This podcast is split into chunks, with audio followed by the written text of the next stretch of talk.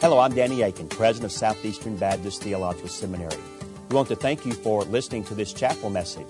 Our mission at Southeastern is to seek to glorify the Lord Jesus Christ by equipping students to serve the church and fulfill the Great Commission. We hope that you enjoy this chapel message and that you will visit our website. It's www.sebts.edu. There you can learn more about our school and what the Lord is doing here. We hope you enjoyed the message. Thank you for being a part of what we're doing here. Have a Bible, turn with me, if you will, this morning to 1 Corinthians chapter number 4. 1 Corinthians chapter number 4. I'll obviously say a whole lot more about that in just a few moments. Dr. Akin, thank you for your kindness to me in letting me be a part of the Southeastern family. I've been here for 18 years now, and it has been uh, the greatest honor in life to serve along brothers and sisters in the Southeastern family and to receive students each year into our college and our seminary uh, and to see all that God is doing in our life together is a great and wonderful joy. So I count this as a privilege. It's very humbling to stand here today and to preach God's word. So I count it an honor. Now, 1 Corinthians chapter 4. You might be wondering if you were here back in the fall when I preached earlier, I preached from 1 Corinthians chapter 1. Let me clarify. I do read other books of the Bible. And occasionally I even preach from other books of the Bible. But uh, I know you're sitting there thinking to yourself, well, all evidence to the contrary. But 1 Corinthians chapter 4, there's a reason I'm here. Uh, in short, pride and arrogance have probably been for me the sins underneath all other sins. And it's because of those types of sins that I've struggled the most over the years, and I've watched other people struggle as well. And with an eye towards seeing all of us trained up, sharp, prepared, and blessed by God as we go out to serve Him. I want to speak today about that issue of pride. And so 1 Corinthians chapter 4 here in this passage of scripture the apostle Paul lays the wood to the Corinthian church for pride and arrogance and division in their life and commends to them humility. And so I want us to look today starting verse number 6 through verse number 13. Would you read along with me this morning? The apostle Paul says this to the church of Corinth. Now, these things, brethren, I have figuratively transferred to myself and Apollos for your sakes, that you may learn in us not to think beyond what is written, and that none of you may be puffed up on behalf of one against the other. For who makes you differ from another? And what do you have that you did not receive? Now, if you, didn't, if you did indeed receive it, why do you boast as if you had not received it? You are already full. You're already rich. You have reigned as kings without us. And indeed, I could wish that you did reign, that we also might reign with you. For I think that God has displayed us, the apostles, last, as men con- condemned to death. For we have been made a spectacle to the world, both to angels and to men. We are fools for Christ's sake, but you are wise in Christ. Are we weak? Or we are weak, but you are strong. You are distinguished, but we are dishonored. To the present hour, we both hunger and thirst, and we are poorly clothed and beaten and homeless. And we labor, working with our own hands, being reviled, we bless, being persecuted, we endure, being defamed, we entreat. We have been made as the filth of the world, the offscouring of all things until now. Let's pray together. Great God, we pause before you this morning to acknowledge you as the King, the creator of all things, the one whom, as the scripture said a few moments ago from the Psalms, that Lord, when you look upon the world, the world trembles. When you touch the mountains, they fill up with smoke. And Father, we, we acknowledge you as the great and the mighty one, the one that has given us life, the one that has given us grace, the one that has given us salvation, the one that has given us, given us the great calling in Jesus Christ to serve you, the one who has gifted us, equipped us, who's pre- prepared us, and provided for us in all things. So, Father, we acknowledge you. We ask for your grace, for your mercy. We pray that you would help us, that you'd strengthen us, that we would crucify the flesh, our arrogant passions and desires and that God, we would walk humbly before you in all that we do. So, Father, we give ourselves to you in this hour. We ask your blessings. I pray that, God, you'd help me as I speak this morning. Give me accuracy and precision with your word. And Father, we pray that you'd use us to encourage and to conform us to the image of your Son. In Jesus' name we pray. Amen. Well, I had gotten saved at about 18 years old. And the night that I got saved, I could tell you that God was immediately starting the work of calling me into ministry. I didn't know what that meant. I didn't have categories for that. I didn't know anything about callings or anything like that whatsoever.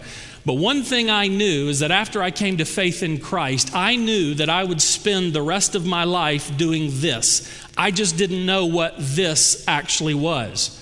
It became fairly apparent pretty quickly that God had gifted me and given me talents to speak in certain ways. I'd stand up, I'd share my testimony. God would seem to use it. I'd stand up and I'd preach, and God would seem to use it, much to my surprise. And as a young 18 year old, fired up for Jesus, filled with passion, gifted by God to do that, I began to preach. And I began to preach a lot. I can remember it was about six months into this. I was a member over at Bayleaf Baptist Church, and I can remember one Sunday morning I had preached, and it seemed like it had gone fairly well, and everybody was coming up to me afterwards. They were congratulating me, they were patting me on the back, they were saying all kinds of wonderful things to me. And I can remember this one gentleman in the church named Sonny Shelton, very esteemed in the church, revered, respected by everybody. He walks up to me with this somber look on his face, and he has just a few simple words for me. Was this be humble. And I got to tell you, it slightly offended me, if I'm honest with you. I thought to myself, what does he think I am? Some arrogant little jerk that's full of myself? Something like that? Well, I've learned over the years as I've gone through ministry and as God has blessed that at times I can be an arrogant little jerk sometimes. And it's that pride and it's that arrogance that's frankly led to all other sin in my life.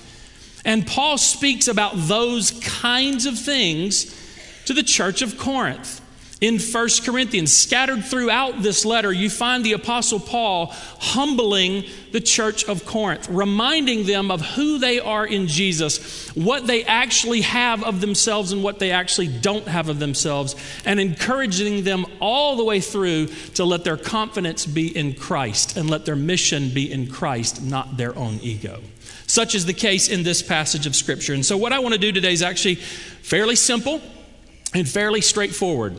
I want to juxtapose, I want to compare and contrast, if we can, for just a few moments, the wise servant and the foolish servant. I want to say three things about the foolish servant, and I want to say three things about the wise servant or about the true servant. So that's what we're going to do today. But before we do that, let me do a bit of exegetical framing. Now, starting off in verse number six, there's two little puzzles here about what Paul is saying to us. So let me just deal with verse number six, and then we'll jump into that comparison and that contrast for just a few moments. Paul says two things in verse number six that seem to be somewhat difficult for us to make sense out of exegetically. The first one he says, the very beginning of the verse, now these things, brethren, I have figuratively transferred to myself and to Apollos. What exactly does Paul mean by this when he says, These things I've figuratively transferred to myself and to Apollos? This seems rather strange. Well, if you go back through the first three chapters of 1 Corinthians, you read the things that Paul has been addressing to this church, you'll notice a wide variety of things. Chapter 1, he speaks to them about their arrogance and their hubris, and ultimately their need to be esteemed and their need to sound wise. And he says to them in chapter 1, this is what I preached on back in the fall, that listen, God chose the nothings, God chose the nobodies. These are the people that God has raised up to confound the wise wise. And so he says that in verse chapter 1. In chapter 2, he talks about spiritual wisdom. In chapter 3, he talks about sectarianism and how it's carnal and how it divides the church and how ultimately God's people cannot succumb to this type of sectarianism and this type of division.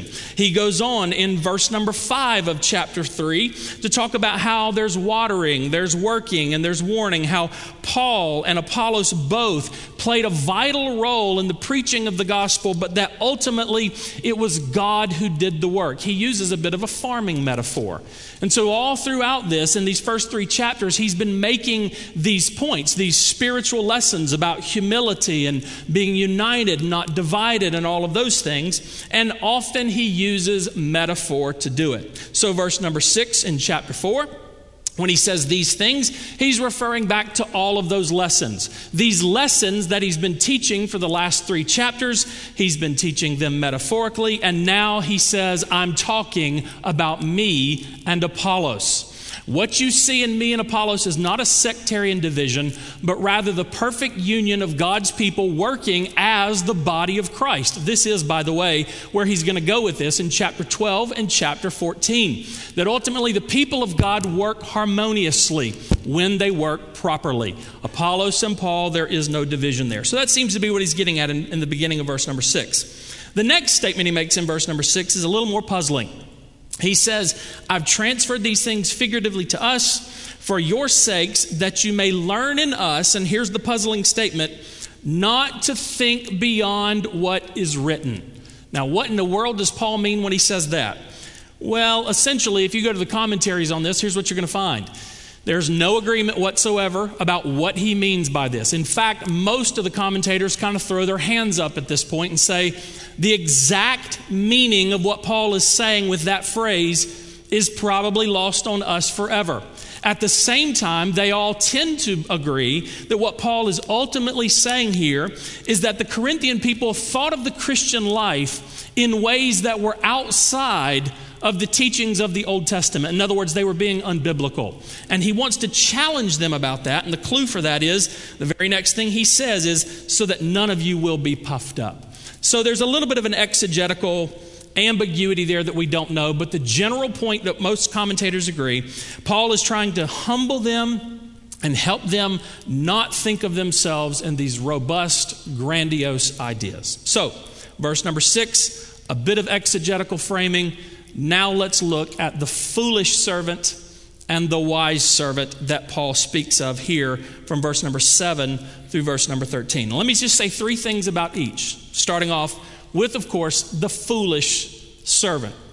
What is it that makes a foolish servant within the body of Christ? Well, Paul says a couple things. Number one, the foolish servant elevates himself over other people. Look at verse 6, what the, what, uh, verse, uh, the end of verse number 6. He said this about the figurative transfer. He said this about not thinking beyond what is written. But the purpose of all of that, whatever it is that that means prior to that, at the end of verse 6, he makes very clear. Here's the point. Here's what he wants to get across to them that none of them may be puffed up on behalf of one against the other. In other words, what he does not want to see happen in their life, what we should fight against in our life, is the tendency that we have to elevate ourselves over other people. You know, it is a mark of a true weak person, a truly weak person, that the only way they can feel significant is to tear somebody else down. When you hear somebody going about tearing other people down, you can almost always bet that there's an insecurity, an inferiority complex at play when that kind of thing is going on. This is what the Corinthians were doing.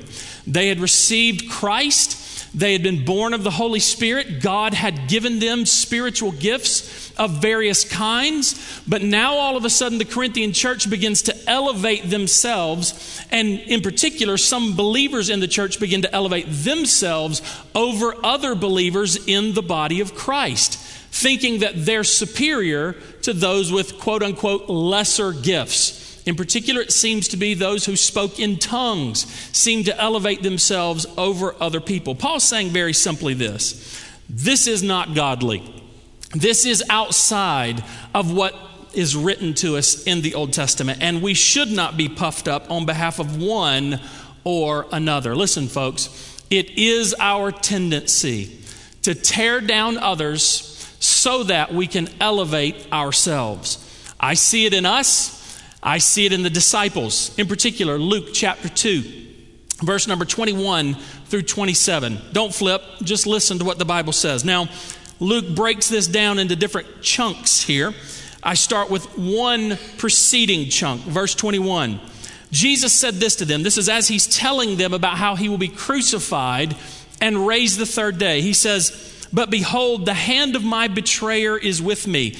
On the table, Judas is there with him. And truly, the Son of Man goes as it has been determined. But woe to that man by whom he is betrayed. He's saying to his disciples simply this I'm about to be betrayed. I'm about to be tried. He's already told them that he's going to be crucified and raised the third day. Verse 23 Upon hearing this news that Jesus is about to be betrayed and arrested and ultimately crucified, verse 23, here's the disciples' response. This is staggering to me that this is their response. One would think that if Jesus says to them, Hey, I'm going to be betrayed, that ultimately they would have great concern for him, that they would have great concern for his kingdom. But is that their concern? Absolutely not. Listen to their concern. Then they begin to question among themselves which of them was going to do this thing. It's you. No, it's you. No, it's you. No, it's you. And then, verse 24, now there was also, listen to this, a dispute among them as to which of them should be considered the greatest. You catch that? When Christ is saying to his people, I'm about to be betrayed, I'm about to go be crucified, what they actually care about in that moment is not the well being of their Lord, is not the well being of his kingdom. What they actually care about the most is their own status. What they care about the most is their position in the ranking.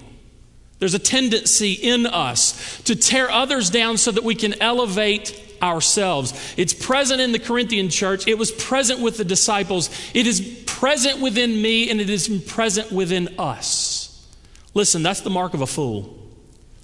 That is plain as can be the mark of a fool, that we would be concerned with our own status above that of the well being of the church, Christ, and his kingdom. So, number one, the mark of a fool is that he will elevate himself or herself above other people. Number two, a fool is someone who thinks that his or her talents or gifts come from us and not from God. We tend to think we're fools if we think for a second that my talents originate from me, that my gifts originate from me. Look at what Paul says in verse number seven Who makes you differ from another? There are spiritual gifts in the body. Some a gift of wisdom, some a gift of knowledge, some a gift of faith, some the gift of speaking in tongues, some the gift of prophecy, some the gift of interpretation. All these various gifts. There's different gifts in the body. Paul asks the question Who made you differ? Who is it that made me good at one thing and you good at another thing? And of course, the answer to that question is not you and not me. The one who gives me the gifts that I have and the one that gives you the gifts that you have is Almighty God Himself. Look at the next question he asks in verse 7. And what do you have that you did not receive? Absolutely nothing. Now, if you did not receive it, why do you boast as if you had not received it? You know what Paul is trying to say to the Corinthian church? Yes, you're different from each other. Yes, there are gifts and talents that each of us have that differ from each other that are designed by God for the building of his kingdom and the edification of the body. That's why God did it that way, as we'll see here in just a moment.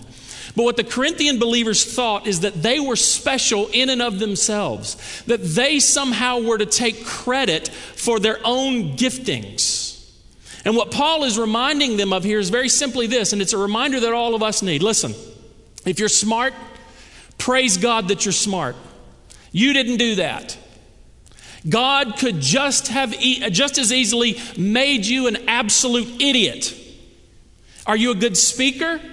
God could have made you a bumbling, stammering fool, but He didn't. What you have, listen to me, what you have and who you are for the good is not because you did it. God gets the credit for those things. And only the fool will believe that somehow he or she is responsible for the production of those good gifts. We are absolutely fools if we think that we are the ones to take the credit for this. Listen to what Paul says elsewhere, just several chapters later, chapter 12, verse number 7 through 11. He says, The manifestation of the Spirit is given to each one for the profit of all. For to one is given the word of wisdom through the Spirit, to another the word of knowledge through the same Spirit, to another faith by the same Spirit, to another gifts of healing by the same Spirit, to another the working of miracles, to another prophecy, to another discerning of spirits, to another different kinds of tongues, to another the interpretation of tongues. Listen to this, verse 11. Here's the point. But one and the same Spirit works all these things, distributing to each one individually as He wills. What gift do you have? Whatever the answer to that question is, here's the point you didn't produce that. You don't get the credit for that. Therefore, you do not boast in that. It came from God. Unto Him and only unto Him may the credit, praise, and honor be. We are fools if we think for a moment that we are the ones responsible for the gifts that we have. You know, thirdly, verse 8, let me move on so our time doesn't get away. Thirdly, the fool exalts himself prematurely. So the fool is the person who comes along and elevates himself above others. The fool is the one that thinks his talents come from himself and not from God. The fool is also the one that elevates himself prematurely. Here's what we mean by that God does something great in your life, and we're fools if we think that because of that gracious work in us and through us at that moment, that we have sort of arrived, quote unquote, at spiritual maturity. Look at verse 8. Verse 8, he's mocking them. He does not actually believe they're full. He does not actually believe that they're rich. He does not actually believe they've reigned as kings, but they think that. And so now he mocks them in verse 8. You're already full. You are already rich. You've already reigned as kings without us. And indeed, I could wish that you reign, that we also might reign with you. What is he talking about here? This seems rather odd. Well, in the Christian life, when we're born again, the Bible tells us in Ephesians chapter 1 that we are sealed with the Holy Spirit inside of us. At that moment, we partake now of spiritual gifts, spiritual blessings, spiritual union with Christ. There is this sort of already and not yet that takes place in the believer's life. Already I am in Christ. Already I am filled with the Spirit. And yet not is, is not yet the case that I'm at full maturity here.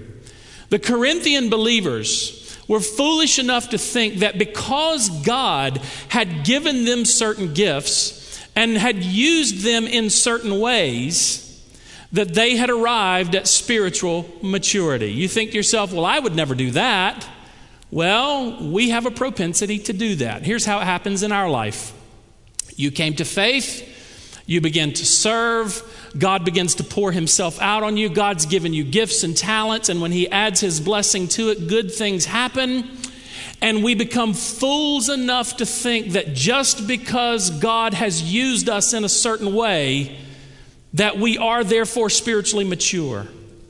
We confuse giftedness and divine blessing with godliness, but we must remember that God uses people like Samson God uses people like Jacob. God uses people like Moses. God uses people that are filled with errors and flaws. Listen, just because God's hand may have been upon you at a certain point and used you to a certain degree, it does not follow that we've actually achieved spiritual maturity. This is what the Corinthian believers thought. God gave them gifts, they exercised those gifts. God was using them, and therefore they believed that they were all grown up and that they had arrived at spiritual maturity. But indeed, but indeed, they still had a long way to go, as the divisions in their body evidenced, as their sectarianism evidenced, as all of the deficiencies and all the problems in the Corinthian church were evidence for, these people still had a long way to go. Hey, here's something that ought to scare us. It genuinely ought to scare us. It is possible for us to be in sin, deep sin, and God still use us in certain ways. Boy, wouldn't it be easy and convenient if God didn't do it that way? Wouldn't it be a, little easier for us in some ways if God wouldn't put His Spirit upon us unless we were totally clean and totally pure and all those things? But that's just not how it works. I mean, who would God use? There'd be nobody. There'd be nobody to do that. And so God uses beings like us that are still flawed, that still have sin present in our life. God uses us in those moments. And it ought to scare us. Just because God's using us, it does not mean that spiritually speaking, everything is okay. And this was the tendency that the Corinthian believers had, verse number eight. So, as a result, Paul says to them at the beginning, right before the passage I've read to you, 1 Corinthians 4, verse number 5 and 6, therefore judge nothing before the time. In other words, the evaluation of my life is still pending. Judge nothing before the time until the Lord comes, who will both bring to light the hidden things of darkness and reveal the counsels of the heart. In other words, uh, my evaluation is still yet to come. You cannot draw the verdict about my life just yet or your life just yet. There's coming a time when all will be brought to light. And so, therefore, I must still keep myself in a posture and a disposition of humility before God. So much for the fool.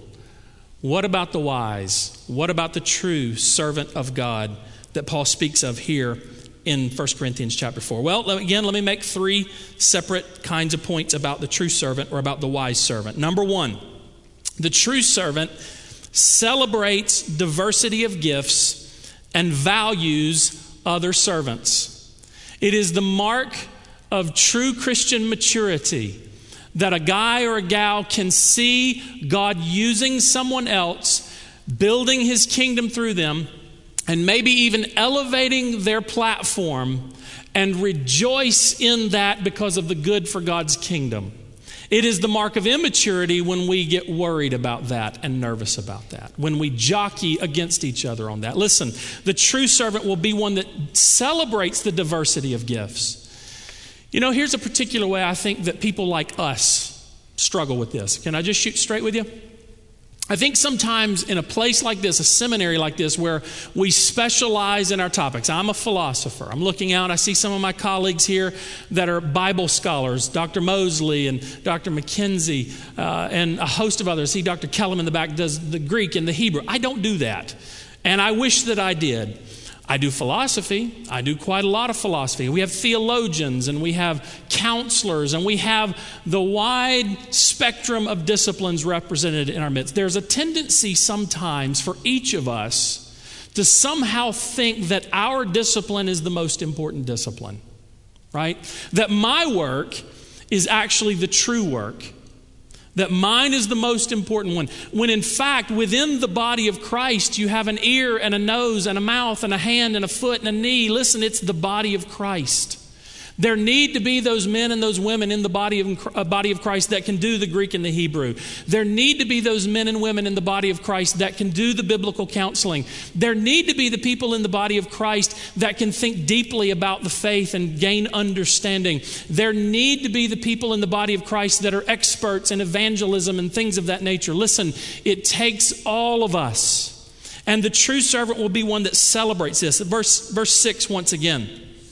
He says he wants that none of us would be puffed up on behalf of one against the other. Paul says it this way in 1 Corinthians chapter 12, verse number 20 through 25. Verse 20. But now indeed there are many members, yet one body. And the eye can't say to the hand, I have no need of you, nor again the head to the feet, I have no need of you. No, much rather, those members of the body which seem to be weaker are necessary. Verse 24, listen to what he says here, verse 24 and 25. God has composed the body, having, having given greater honor to that part which lacks it, that there should be no schism in the body, no division in the body, but that the members should have the same care for one another.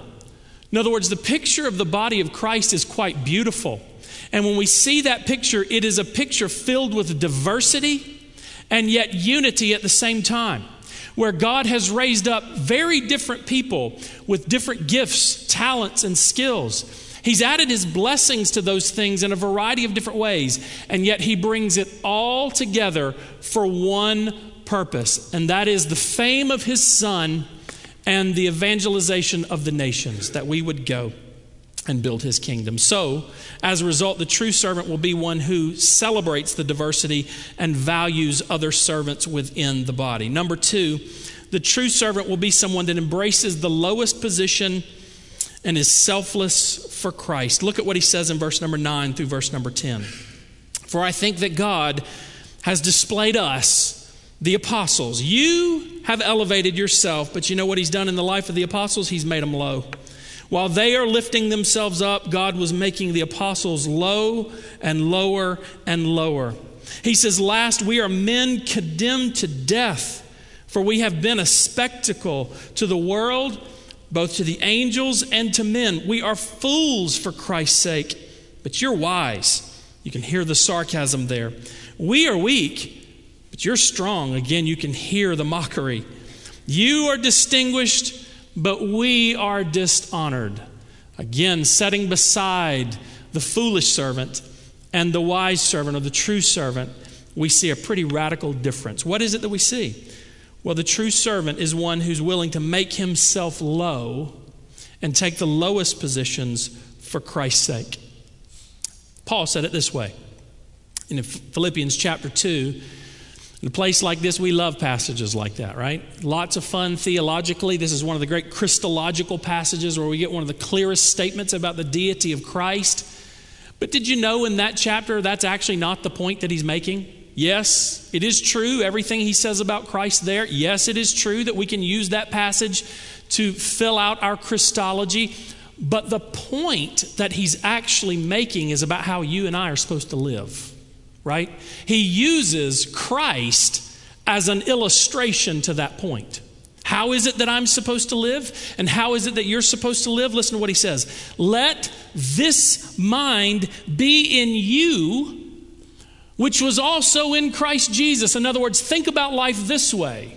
Think about life the way Christ thought about life. Think about your ministry the way Christ thought about his ministry. Who, being in the form of God, did not consider it robbery to be equal with God, meaning he had a rightful claim to divinity. Verse 7 But he, the divine one, made himself of no reputation, taking the form of a bondservant and coming in the likeness of men and being found in the appearance as a man. Listen to this. He humbled himself and became obedient to the point of death, even death on the cross. Paul says, Let that mind be in us. That's the point that he's making in Philippians chapter 2. Jesus said it this way Matthew chapter 16, verse 24 through 26. If anyone desires to come after me, and these are words that we teach to our little people in Sunday school, but they are words that must be seared into our own minds. If anyone desires to come after me, let him deny himself, take up his cross and follow after me. For whoever desires to save his life will lose it. Whoever loses his life for my sake will find it. For what profit is it to a man if he gains the whole world and loses his own soul? Or what will a man gain in exchange for his soul? What is Paul saying? The true servant is one who's willing to humble himself or herself for the kingdom of God and for the well being of his people. Thirdly and finally, about the wise true servant. True servant. The wise, true servant remains faithful even in hardships. Listen to what Paul says in verse 11 through 13. To the present hour, we both hunger and thirst. For Paul, following Christ and serving Christ was certainly not a life of luxury, of fame, or status. In fact, it was a life of tremendous hardship. In the present hour, as he wrote these words, he was hungry. As he wrote these words, he was thirsty.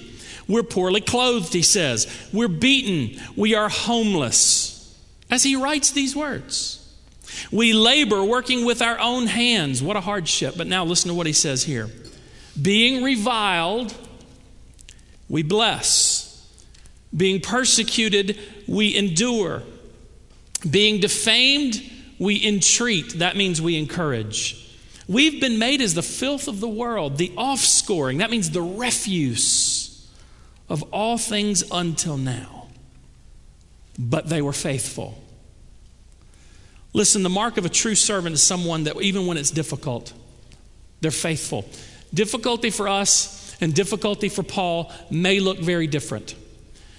We're tried in a variety of ways. Maybe you're going somewhere to a part of the world where you may face the very kinds of things that Paul says to us here, where there's homelessness and there's famine and there's thirst or there's disease or there's persecution or there's war or there's tension. Maybe you're going to go pastor a church where people behind your back might manipulate, hurt, or scheme against you may try to take your knees out from under you or something like that. Maybe you're not in vocational ministry at all. Maybe you're just a faithful servant within the body of Christ. Here's the thing, folks if you're being faithful to Christ, you may very well face hardship. And it is the mark of the faithful that even when those hardships come, we remain faithful to Christ in all things. So, what do we do with all this? Let me just ask you, close this morning by asking a couple questions. Number one, what person do you look like?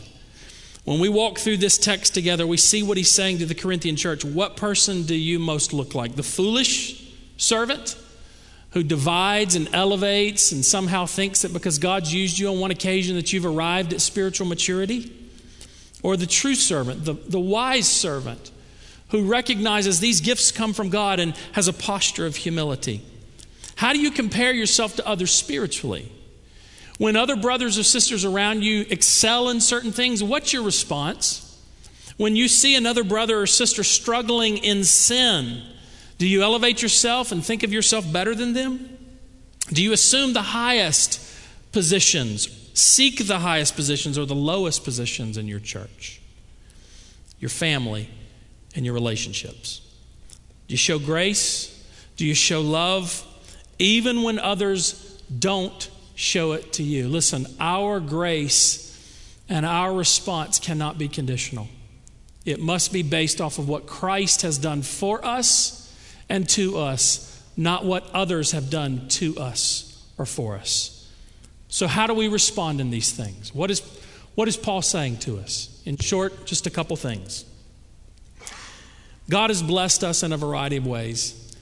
He's called us his sons and his daughters. He's called us to serve him. He's gifted us and equipped us to serve him.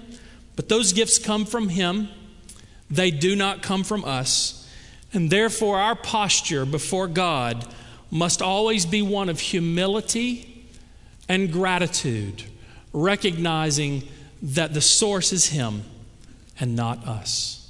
Father, we thank you so much for your goodness and faithfulness to us. Thank you for these students, for Southeastern, and the good times that we get to have together studying, worshiping, and serving you. I pray that God, you'd use this word today to challenge us, to encourage us, and to conform us to the image of your Son. We love you, and we give ourselves to you in Jesus' name. Amen. Thank you again for listening to this chapel message from Southeastern Baptist Theological Seminary. If you are thinking about theological education on the undergraduate or graduate level, including doctoral studies, we hope that you consider us.